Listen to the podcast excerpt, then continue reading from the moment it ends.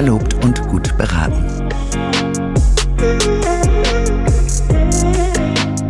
Der Brautkleid- und Hochzeitspodcast mit Maike Buschning-Kaffenberger.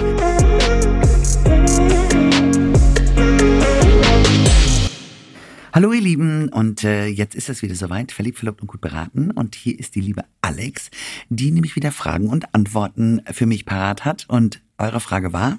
Genau, in der Frage ging es um das Thema Überraschungstermine. Wir haben ja schon in den letzten Folgen viel über das Thema Beratungstermine gesprochen, also wie man den bei dir vereinbaren kann, worauf man achten muss, was du alles anbietest. Aber ähm, eine Person hat eben gefragt, ob man bei dir auch Termine für jemand anderen machen kann, zum Beispiel als Überraschungstermin für die beste Freundin, Schwester, Mutter oder so. Machen kannst du alles, lieber Alex. Ähm, natürlich kann man das machen, aber meine Erfahrung hat mir gezeigt, dass das immer in die Hose geht. Und warum? Weil das Brautkleid einfach was ganz, ganz Besonderes ist. Und man macht das einmalig und man muss sich mental auch ein bisschen darauf vorbereiten. Und deswegen mache ich das immer als VIP-Termin bei uns im Laden explizit, ja, weil ich sage, ähm, dass die Braut sich gar nicht entscheiden kann. Sie wird es auch gar nicht schaffen, sich da so schnell reinzudenken. Und bis dato, wie gesagt, ging das immer nach hinten los. Ähm, und es war auch nicht so schön für die Braut, weil sie so überrumpelt war. Ne? Man, man stellt sich das so vor, oh, das ist so super, wir überraschen die jetzt und dann kennt sie mich vielleicht noch aus dem Fernsehen und dann freut sie sich da zu sein.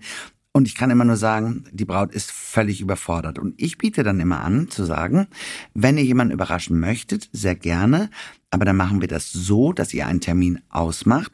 Und äh, zum Beispiel, wenn ihr mit der Freundin zusammen seid und ich rufe durch Zufall dort an. Und dann habe ich die Braut am Telefon und dann ist sie sowieso schon perplex genug, ja, und hat schon ihre Überraschung und kann dann selber mit Vorfreude nach diesem Termin schauen.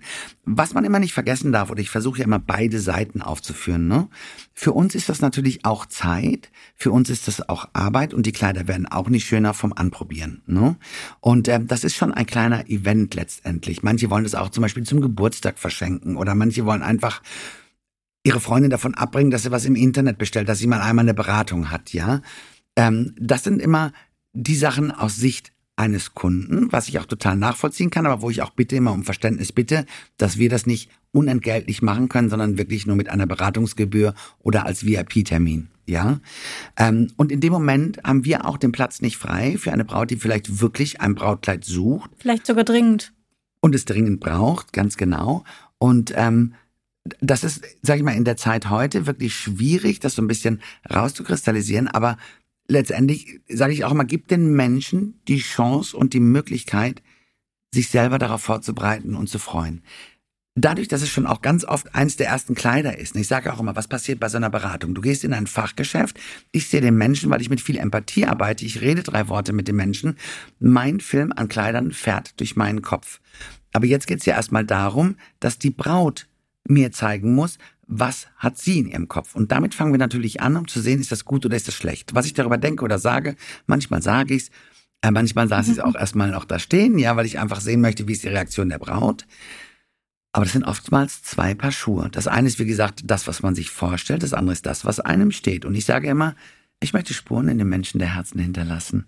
Und ähm, wenn ich einen guten Job gemacht habe, komme ich zuerst an erster Stelle in ihren Gedanken, weil sie hat einen tollen Tag in einem wunderschönen Kleid, für was sie viel Lob erhalten hat, bekommen. Und wenn sie dann mal Kinder hat, komme ich direkt an zweiter Stelle. Hm. Aber eins kann ich dir sicher sagen, Alex, es bleibt unvergessen. Und dazu muss ich die Braut einfach auch vorbereiten. Und das ist mehr als legitim, finde ich. Und wenn du sagst, es ist meistens schiefgegangen, hieß dann einfach, die Braut hat kein Kleid gefunden? Die Braut, nein, die, es war wirklich so, dass die Braut ähm, kein Kleid gekauft hat, weil sie einfach völlig überfordert war mit der Situation. Zum einen, weil ich da stand. Ich meine, es ist ja auch immer klassisch, wenn solche Leute sowas buchen oder wenn sie sowas machen, kennen mich meistens die Bräute aus dem Fernsehen. Und dann freuen die sich auf einmal, dass, dass ich da gegenüberstehe. Und dann sind sie verwundert, dass ich so bin, wie ich bin. Und dass es genauso ist wie im Fernsehen. Und natürlich haben wir die Kulisse noch von zwischen Tüll und Tränen. Und ähm, ja, und dann sind sie erstmal damit schon überfordert. Und dann kommt hinzu, dass die jetzt den Schalter klack umklicken müssen und nach ihrem Brautkleid gucken sollen. Und es ist einfach viel zu viel, als dass man da noch eine Entscheidung treffen kann. Währenddessen, wenn du in einen Laden gehst, weißt du ja, du möchtest gerne dein Traumkleid finden. Und dennoch passiert es ja immer wieder, weil wie gesagt, so ein Kleid findet sich eigentlich in der ersten halben Stunde. Wenn in sieben, nach sieben Kleidern, oder sagen wir erstmal nach fünf Kleidern, nicht einmal der Mundwinkel oben war, kann ich davon ausgehen, dass ich das, was die Braut sucht, nicht da habe. Hm. Das wow. ist wirklich so. Und das entscheidet sich in der ersten halben Stunde. Der Verkauf entscheidet sich auch in der ersten halben Stunde, sage ich immer, ne? Weil ähm, die Menschen dann halt so überfordert sind. Und ich sage dir auch warum, weil es eben ganz oft eins der ersten Kleider oder eins der ersten drei Kleider ist. Und dann geht's den Mädels wieder viel zu schnell. Ja, da haben wir ja, glaube ich, sogar mal eine ganze Folge drüber gemacht. Erstes Kleid kaufen, ja oder nein? Total, ja. weil ich meine, letztendlich ist es doch immer so, das ist doch immer das Gleiche. Das ist ja wie beim Mann. Wenn mein Herz schlägt, wenn das höchste der Gefühle passiert ist und die Braut weint, oder ich rede nur von dem Kleid und die Mundwinkel gehen sofort nach oben und sie hat dieses Strahlen im Gesicht. Bräute präsentieren das Kleid mit einer ganz anderen Ausstrahlung, wenn es ihnen gefällt. Und das ist ein Fakt. Und nach 19 Jahren Berufserfahrung, du, weißt du, musst mir noch nicht mehr mehr was sagen. Ich kann dir deine Gedanken auf den Kopf zusagen, was du gerade fühlst und denkst. Und die Irritation ist halt immer dabei, weil es letztendlich tatsächlich viel schneller geht, als man was erwartet man hat. Und deswegen sage ich ja auch immer, bei der Terminvereinbarung ist es auch so, macht einen Termin nach dem anderen. Ne? Man geht dann nochmal zu dem nächsten Termin, weil man den schon ausgemacht hat, ja. Was aber ein totaler Quatsch ist, weil wenn es in dem Kopf ist, man weiß ja schon, wie es ausgesehen hat, was mich da so gerührt hat, ja. Und die meisten finden es dann nicht nochmal. Das heißt, du würdest eigentlich eher davon abraten. Du verstehst diesen Überraschungseffekt, aber würdest du das dann quasi eher mit dem Anruf einfach lösen? Ich würde es mit dem Anruf lösen wollen, weil dann kann sich die Braut vorbereiten, wenn Richtig. sie zu mir in den Laden kommt. Und wenn das eben nicht gewünscht ist, dann ist es halt letztendlich ein VIP-Termin, dann ist es ein bisschen Entertainment für die Braut, vielleicht auch manchmal eben zum Geburtstag. Zum Geburtstag hatten wir ganz oft schon Anfragen, ähm, dass das eben die Mädels machen wollten für die Braut zum Geburtstag, weil sie wussten, sie heiraten. Aber ich sage immer, das Tempo muss immer die Braut vorgeben.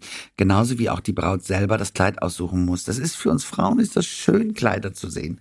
Und jede Frau, die zu mir kommt, sagt immer, oh, das ist so schön, ich würde jeden Tag Kleider anziehen. Ziehst du nicht auch nochmal Kleider an? Nein, ziehe ich nicht.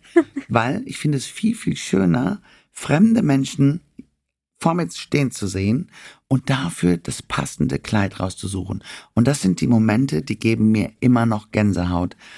Und nochmal, das eine ist das, was man möchte, das andere ist das, was einem steht, aber meine Aufgabe ist es auch, den Menschen so ein bisschen aus der Komfortzone rauszuholen, zu sagen, bitte probier das mal. So ein Tag ist einmalig und du darfst auch einmalig aussehen, ohne dabei verkleidet zu sein. Ja, stimmt schon. Man ist ja dann einmal nicht drauf vorbereitet, dann wollte man vielleicht, keine Ahnung, sich auch irgendwie ein bisschen schick dafür machen oder hat dann, keine Ahnung, nicht die richtige Unterwäsche dabei. Zum Beispiel will man eigentlich, Schul hat, will ein schulterfreies Kleid, hat dann keinen trägerlosen BH dabei. Also da kommt ja noch das, ganz viel am Ende dazu. Äh, das haben wir alles, Alex. Ach, habt ihr alles Das vor haben wir alles. Aber ich meine, auch wenn die einen Bräutentermin machen, kommen sie trotzdem mit schwarzer Unterwäsche. Das finde ich auch alles nicht so wild. Aber du musst dir das vorstellen, das ist eine einmalige Geschichte. Ne? Und wenn du damit überrascht wirst und du stehst auf einmal da und du konntest dich noch nicht mal irgendwie darauf vorbereiten und du ziehst Kleider an, würdest du dann sagen, ja, das ist mein Kleid?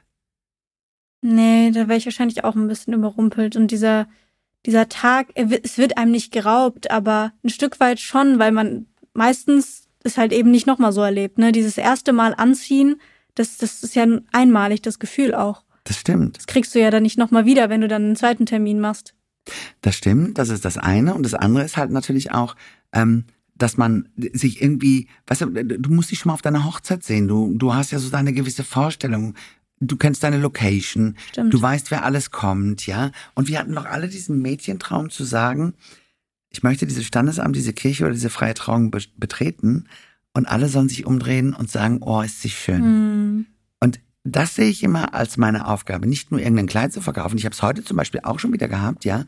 Ich hätte ein Kleid verkaufen können, was 1000 Euro teurer gewesen wäre als das Kleid, was es letztendlich war. Aber die Braut sah gar nicht so gut darin aus.